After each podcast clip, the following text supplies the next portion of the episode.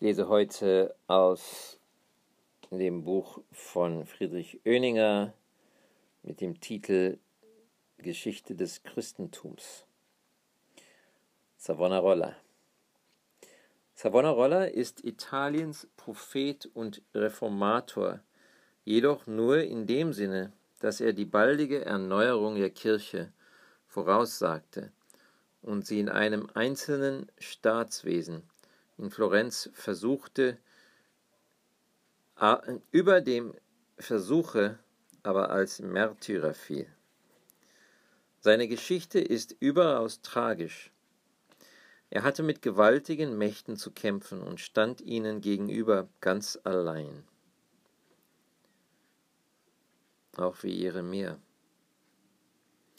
Er stand mitten in dem leichtsinnigen, lasterhaften Italien, im Zeitalter des frivolen, aufklärenden Humanismus, der an Stelle der Religion Wissenschaft und Kunst setzte. In der Nähe des Sitzes der römischen Hierarchie, die damals so gar verdorben und zugleich so mächtig war. Wie groß musste des Propheten Mut, Geisteskraft und Begeisterung sein, dass er eine Zeit lang einen ganzen Staat, in welchem jene feindlichen und verderblichen Mächte ihren Hauptsitz hatten, mit sich fortriss und total beherrschte. Wie tief muss auch nach seinem Tode der Eindruck von der Heiligkeit seiner Sache gewesen sein, dass er in der Folge nicht nur bei Protestanten, sondern auch bei guten Katholiken in hohen Ehren stand. Der heilige Philipp Neri hatte Savonarollas Bild mit dem Heiligenschein in seiner Hauskapelle. Sogar die Jesuiten erklärten sich bereit, Savonarola in das Pantheon der Seligen aufzunehmen, wenn der apostolische Stuhl es genehmigen würde. Und Luther in einer Vorrede zu einer Schrift Savonarollas sagt, es durfte sich der damalige Antichrist Hoffnung machen, das Andenken dieses so großen Mannes würde erlöschen, auch unter dem Fluche sein. Aber siehe, er lebt und sein Gedächtnis ist im Segen.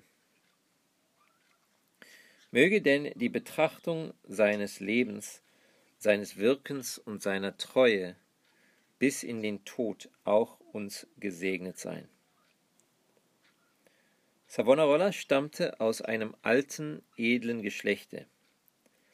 Sein Großvater stand als Arzt und Naturforscher am Hofe der Este in großem Ansehen, und auch er selbst schien zu einer glänzenden Stellung in der Welt bestimmt aber der Jüngling bereits geachtet in dem glänzenden und freudenreichen Ferrara durch seine großen Gaben und sein reiches Wissen, entsagte der Welt, entfloh aus dem väterlichen Hause und wurde Mönch.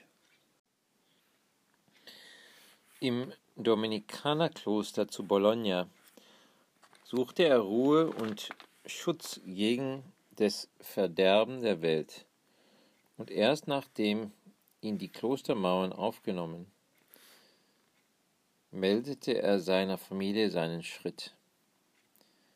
Aber wie Luther, der Ähnliches auf ähnlichem Wege gesucht, fand Savonarola die Welt auch im Kloster, so wie im eigenen Herzen wieder. Doch hielt er aus und blieb ein Mönch ich denke selber gerade an einen englischen Evangelist, der D.L. Moody heißt. Und jemand fragte ihn mal, um, with who have you had the greatest problems in life? Und, und sein, um, seine Antwort war, I've had no greater problems with any man alive other than with D.L. Moody. Also mit sich selbst. Und wie Savonarola auch die Welt in seinem eigenen Herzen im Kloster wiederfand. Wenn wir alle ehrlich sind, dann haben wir auch mit uns selbst äh, eigentlich die größten Probleme, wenn wir ehrlich sind. Okay, wir lesen weiter im Öninger. Doch hielt er aus und blieb ein Mönch. Er suchte Ruhe für seine Seele und Freiheit von den Sorgen der Welt, geht aber auch hierin Luther, Luther ähnlich einem bewegten Leben entgegen. In seiner Jugendneigung zu einem Nachbarskinde, der Tochter aus dem großen Hause der Strozzi. Zurückgewiesen will er, wie er nach Hause schreibt, die Armut zu seiner Braut erwählen. Den Leib dran geben, um die Seele zu retten. Auf ihm liege ein herber Schmerz. Seine Sinne streiten gegen seine Vernunft und bereiten ihm noch schwere Kämpfe. Der Vater möge die Mutter trösten, beider Segen mit ihm sein. Sein liebstes Besitztum ist ein elfenbeinerner Totenschädel, den er brauche, um die Regungen des Ehrgeizes zu dämpfen. Im Kloster zu Bologna verbringt Savonarola 14 stille Jahre die er mit theologischen Studien, mit Vorlesungen über Theologie und Philosophie vor jungen Mönchen, mit religiösen Übungen und mit Predigten ausfüllte. Seine schwache, heisere Stimme scheint aber damals noch keine besondere Macht ausgeübt zu haben. Es war die Zeit des Ausreifens und der stillen, geduldigen Vorbereitung für eine spätere, größere Tätigkeit.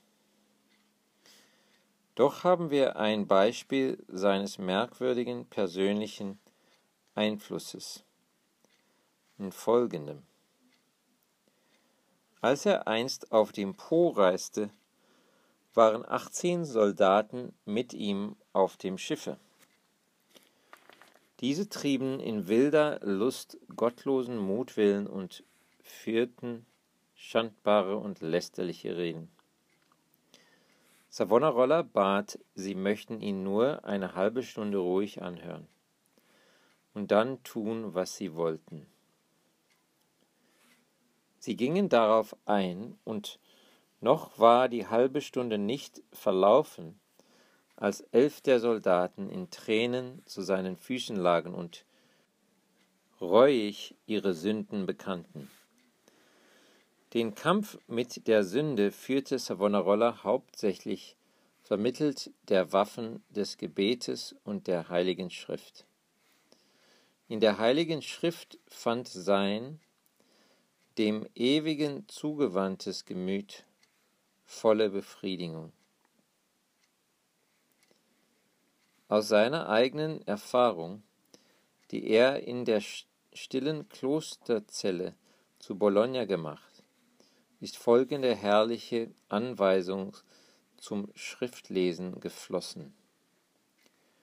Niemand kann die Schrift verstehen, er sei gelehrt oder ungelehrt, wenn ihm das Licht fehlt und dem die hervorging, Daher nahe sich ihr jeder mit gereinigtem Herzen. Ich habe hier in meinem Margin geschrieben vom Jakob Böhme. Er hat auch was gesagt, dass man das nicht versteht, wenn einem das Licht fehlt. Wir lesen weiter. Sie, die von den höchsten Dingen handelt, fordert die höchste Sammlung des Geistes.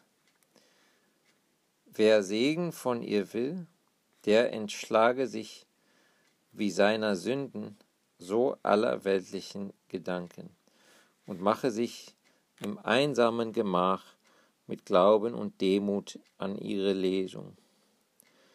Nachdem er zu Gott um Erleuchtung gebetet,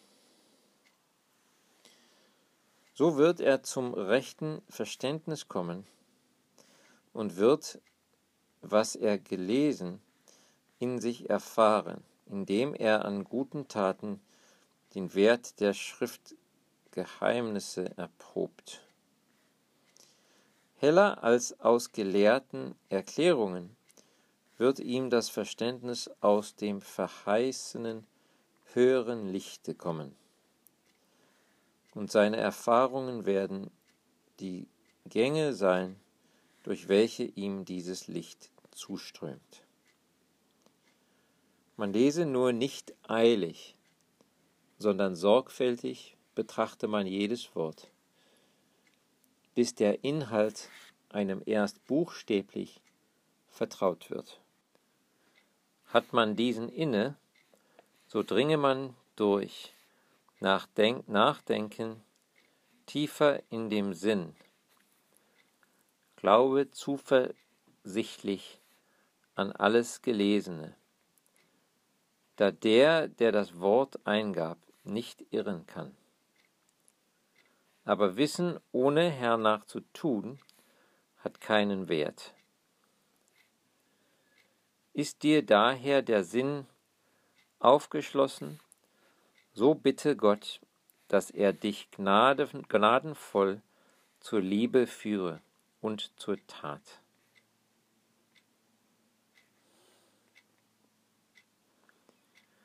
Im 37. Lebensjahre, anno 1490, wurde Savonarola von seinen Ordensobern nach Florenz versetzt. In dessen Dominikanerkloster er die neu angehenden Mönche, die sogenannten Novizen, unterrichten sollte. Seine Vorträge begann er im Klostergarten unter einem Rosenstrauche. Als aber auch weltliche hinzukamen, und die Zahl groß wurde, zog man in die Klosterkirche, aber auch diese konnte bald die Menge derer nicht fassen, die ihn zu hören begehrten. Was Savonarola lehrte, war die Frucht tiefen Nachdenkens, langen Kämpfens und eigener Überzeugung. Er hatte die Wahrheit in der heiligen Schrift, und den Frieden seiner Seele in der Hingabe an den gekreuzigten Heiland gefunden. Und seine eigene Erfahrung gab ihm die Überzeugung, dass das Heil auch der anderen, des ganzen Volkes, nur auf gleichem Wege gefunden werden könne. Das erinnert mich jetzt hier an Augustinus, der gesagt hat, mein Herz ist ruhelos, bis es seine Ruhe in dir findet oder bis es ruht in dir. Wir lesen weiter, Nöninger. Sollten die Zustände des Volkes besser werden, so musste das Volk selbst besser werden. Und sollte das Volk besser werden, so musste es zu Christus kommen und von den eingerissenen Missbräuchen weg zur heiligen Schrift sich wenden. Darum predigte Savonarola wie Johannes der Täufer Buße zur Vergebung der Sünden.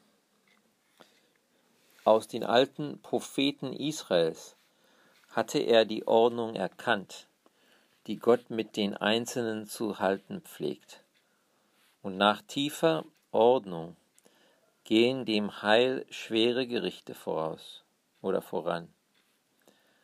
Dies erkannte Savonarola mit klarem Geiste, auch in Bezug auf sein geliebtes Italien. Mit noch größerer Liebe hing Savonarola an der Kirche Christi. Der Kirche aber fehle der Glaube, ohne den sie nichts vermöge. Der Herr aber sei seines Leibes Heiland und werde sein Volk und seine Sache nicht verlassen, sondern die Kirche wiederherstellen und das bald. Die Hilfe könne nur von Gott kommen. In der Tat erfülle der Gedanke einer Reformation der Kirche das ganze 15. Jahrhundert.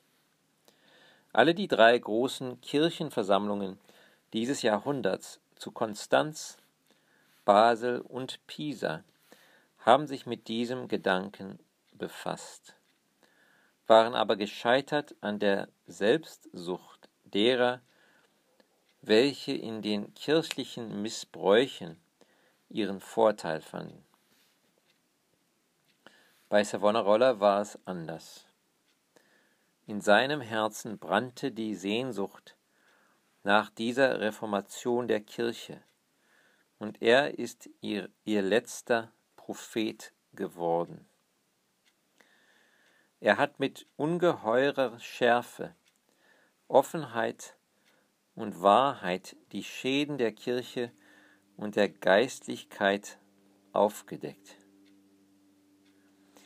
Er kannte und schilderte seine Zeit und das menschliche Herz, also, dass die Zuhörer im innersten Gewissen ihm Recht geben und zufallen mussten.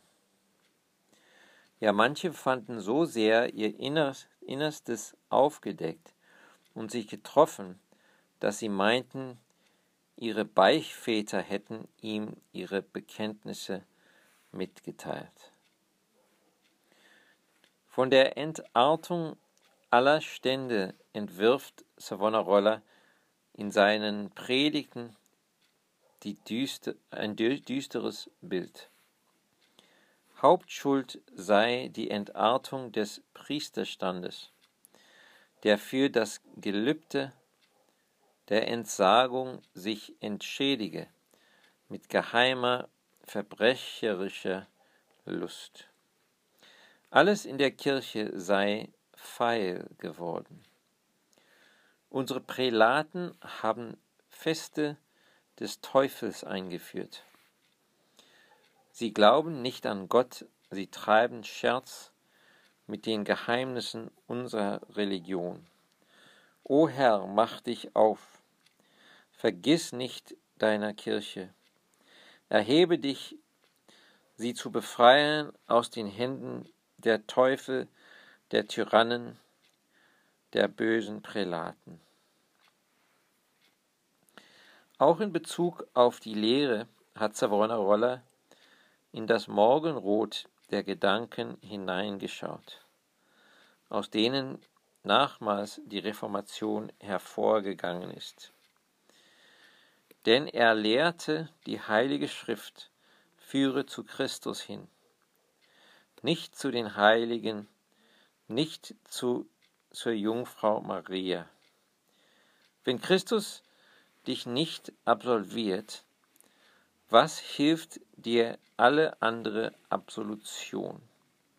Das Heil kommt nicht aus den Werken, wie sie die Kirche gebietet nach ihren jüdischen Satzungen und ihrem verfeinerten Heidentum, sondern aus der Hingabe des Herzens an den Erlöser, aus dem Glauben.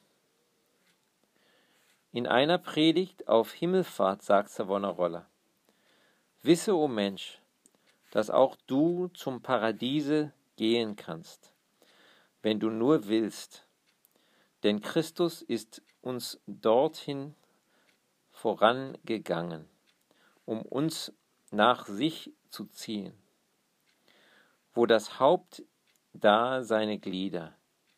Aber wisse auch, nicht durch deine Natur, nicht durch Gold und Silber, nicht durch deine Tugenden gelangst du dahin, dorthin.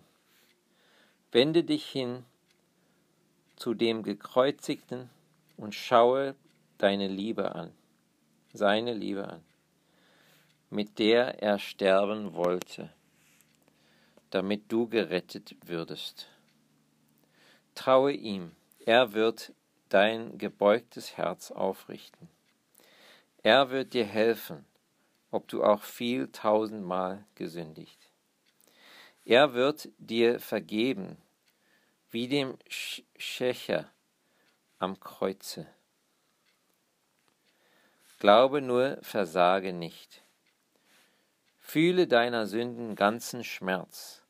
Gelobe, nie mehr zu ihnen zurückzukehren. Stärke dich durch das Mahl Christi. Die Übungen des Mönchtums, Fasten und dergleichen setzte Savonarola fort und verschärfte ihn, verschärfte sie sogar. Aber er sprach ihnen alle Verdienstlichkeit vor Gott ab.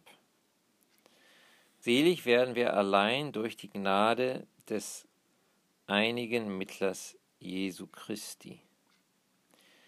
Es mögen alle Gerechte kommen, die auf Erden und im Himmel sind.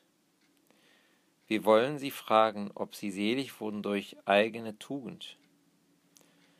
Mit einem Munde werden sie allzumal bekennen, nicht uns, o Herr, deinem Namen gib Ehre, über deine Erbarmung und deine Wahrheit. Nicht ihr Arm hat sie gerettet, es war sein Arm.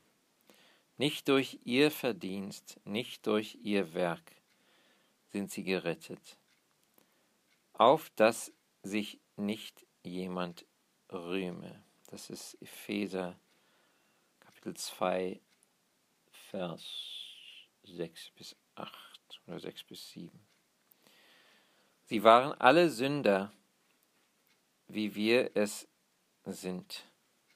Aber es ist ein Mittler, ein Mittler zwischen Gott und den Menschen, Jesus Christus, welcher bleibt in Ewigkeit. Die Wirkung der Bußpredigt Savonarollas in Florenz war erstaunlich.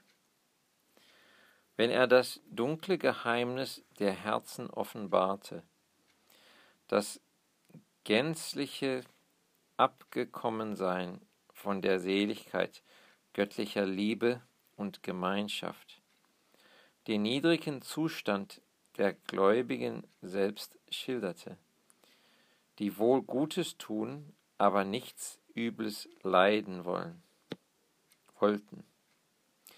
So wurden die Menschen oft von Schauder ergriffen und brachen in lautes Weinen aus. Seine strengen Forderungen ergriffen die Gewissen, seine Bilder und Visionen die Fantasie. Seine düsteren Drohungen die Gefühle des Volkes. Der Mann, der uns einige der frei aus dem Herzen strömenden Predigten Savonarollas aufbewahrt hat, bemerkt zuweilen, dass er vom Feuer der Rede hingerissen oder vor Tränen den Schluss nicht aufgezeichnet habe. Die Klosterkirche wurde bald zu eng, und in den weiten Hallen des Doms musste man Gerüste bauen, um die Menge des Volkes zu fassen, das in der Nacht auch vom Gebirge herabzog, um das Wort des Lebens zu hören. Es konnte nicht anders sein, als dass die ernste Wirksamkeit Savonarollas früher oder später in Konflikt geriet mit den Mächten, die bisher das öffentliche Leben des florentinischen, florentinischen Staates beherrscht hatten. Florenz war damals eine Republik, doch hatte das Haus Medici ein fürstliches Ansehen und übte eine den Gesetzen des Landes zuwiderlaufende Herrschaft aus. Cosimo dei Medici hatte als Kaufmann den bereits ererbten väterlichen Reichtum ins Unermessliche gesteigert. So sehr, dass der Papst und viele Fürsten seine Schuldner waren und von ihm bares Geld bezogen gegen Verpfändung von Staatseinkünften. Bergwerken 2c Seine Schiffe brachten die Reichtümer des Morgenlandes, eine Menge Menschen stand in seinen Diensten, und wer bedürftig, talentvoll und angesehen war, dem stand seine Kasse zu Darlehen offen. Obschon die demokratischen Formen des Staates blieben, beherrschte das Haus Medici tatsächlich alle Wahlen und den ganzen Staat. Florenz schon früher eine mächtige Stadt, hervorragend durch Handel, Kunst und Wissenschaft, berühmt durch seinen Dom, dessen Kuppel wie ein Wunder hoch in den Lüften schwebt. Und durch Dantes göttliche Komödie wurde nun zum Mittelpunkt Italiens, hauptsächlich durch das Verdienst der Medicier, die Kunst und Wissenschaft beförderten, prachtvolle Bauten für öffentlichen Gebrauch aus ihrer Privatkasse aufführten. Und die Be Besieg Beziehungen zu den anderen Staaten Italiens vermittelten. Aber der Hof der Medicier war es auch, von welchem viel heidnischer Unglaube und eine wohllüstige Verweichlichung der Sitten sich weithin verbreitete. In der medicischen wie in jeder Ge Geldherrschaft lag etwas, das die Gemüter niedrig macht und geistlich und moralisch herabdrückt, so dass weder Kunst noch Wissenschaft ausreicht, sie wieder empor zu leiten. In dieses selbstzufriedene Dasein nun warf Savonarola das Gefühl der Öde und Nichtigkeit. Der Gegensatz dieses strengen Asketen zu all dieser angebeteten weltlichen Herrlichkeit war auch gar zu groß. Ohne Ansehen der Person strafte Savonarola die Sünde bei hoch und niedrig. Weder Rom noch das Haus Medici blieb verschont. Um ihn zum Schweigen oder zu größerer Rücksichtsnahme zu bringen, wurden ihm lockende Anerbietungen gemacht. Lorenzo Cosimos Enkel, das damalige Haupt des Medicischen Hauses, versuchte es mit Geschenken, ließ auch eine große Summe von Goldstücken in die Kasse des Benediktinerklosters legen, dessen Prior Savonarola geworden war. Savonarola verteilte es unter die Armen der Stadt. Der Papst bot ihm den Kardinalshut an. Savonarola antwortete, da sei Gott vor, dass ich seinem Auftrag untreu werde. Ich begehre keinen anderen roten Hut als den des Märtyrertums, mit meinem eigenen Blute gefärbt. Auch Drohungen vermochten nichts über ihn. Man sagte ihm, Lorenzo werde ihn des Landes verweisen. Savonarola antwortete, ich sorge nicht darum. Euer Land ist wie ein Linsenkorn gegen die übrige Erde. Aber das mag Lorenzo wissen. Er ist der Erste des Staates und ich nur ein fremder, armer Mönch. Aber ich werde bleiben und er wird gehen mischen. Dies erfüllte sich bald. Ein schleichendes Fieber ergriff Lorenzo. Er fühlte sein Ende herannahen. Jetzt ließen ihn Reichtum und Künste und Wissenschaften kalt. Die verschönern wohl das Leben auf Erden, erhöhen oft auch und üben die Kraft des Geistes und des Gemütes, vermögen aber nicht zu trösten an den Pforten der Ewigkeit.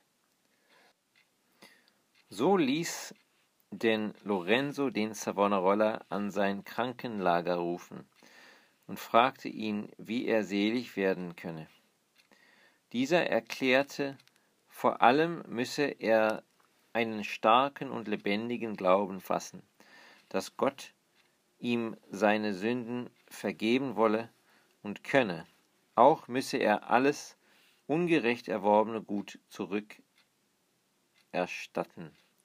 Dazu mochte sich Lorenzo noch verstehen, nicht aber zu der dritten Forderung, die unrechtmäßige Macht seines Hauses im Staate aufzugeben.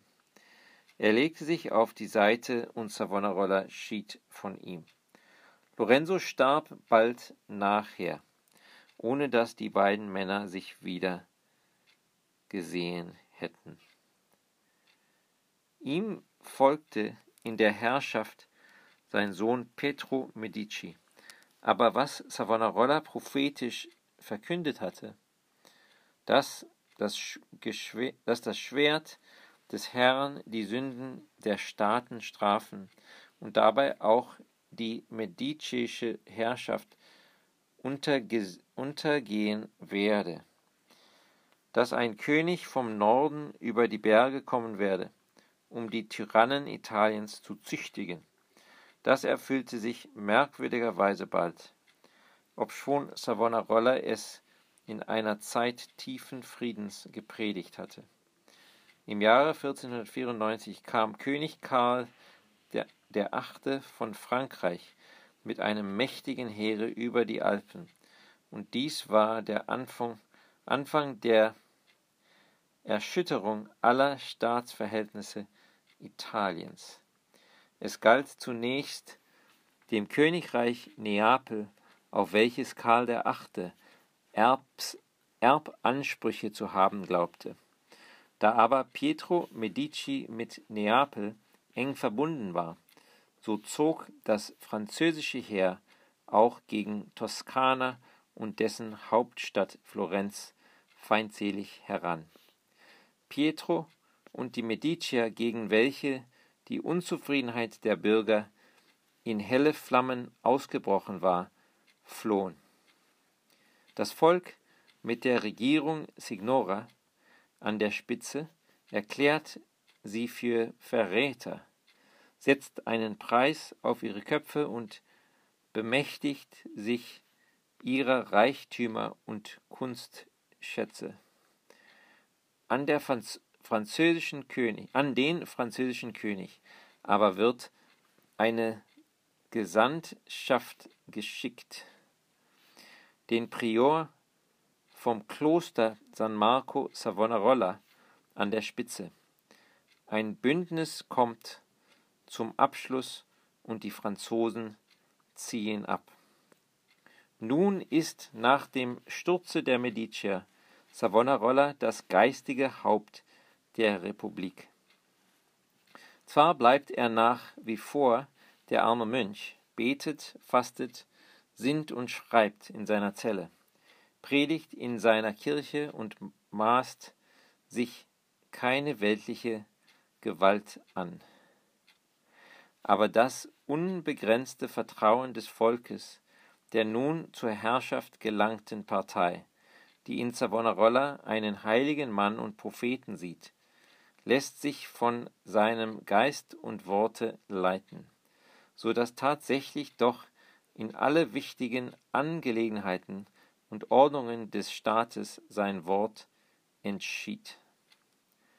Auf seinen Rat wurde die alte freie Verfassung des Staates wiederhergestellt, alle Üppigkeit gewährt und auf Strenge der Sitten gedrungen. Florenz sollte nach seinen Gedanken ein Gottesstaat werden und der Mittelpunkt der Erneuerung der Kirche und zur Belebung christlicher Sitte unter den Völkern. Zu einer in den Dom berufenen Volksversammlung redete Savonarola wie ein Volkstribun und Prophet von der wahren Staatsverfassung. Er sagte unter anderem, Gott allein will dein König sein, o Florenz. Der Staat soll fortan gegründet sein auf Gottesfurcht und Gemeinsinn. Das Prinzip des weltlichen Staates ist Selbstsucht, das des Gottesstaates die Liebe zu Gott und zum Nächsten. Ein Reich ist umso stärker, je geistiger es ist, und umso geistiger, je fester es sich Gott anschließt. Im Frieden mit Gott, o Florenz, wirst du reich sein an zeitlichen und geistigen Gütern und die Flügel deiner Größe ausbreiten über die Welt. So, hier enden wir jetzt erstmal. Danke fürs Zuhören und Gottes Segen. Bis das nächste Mal.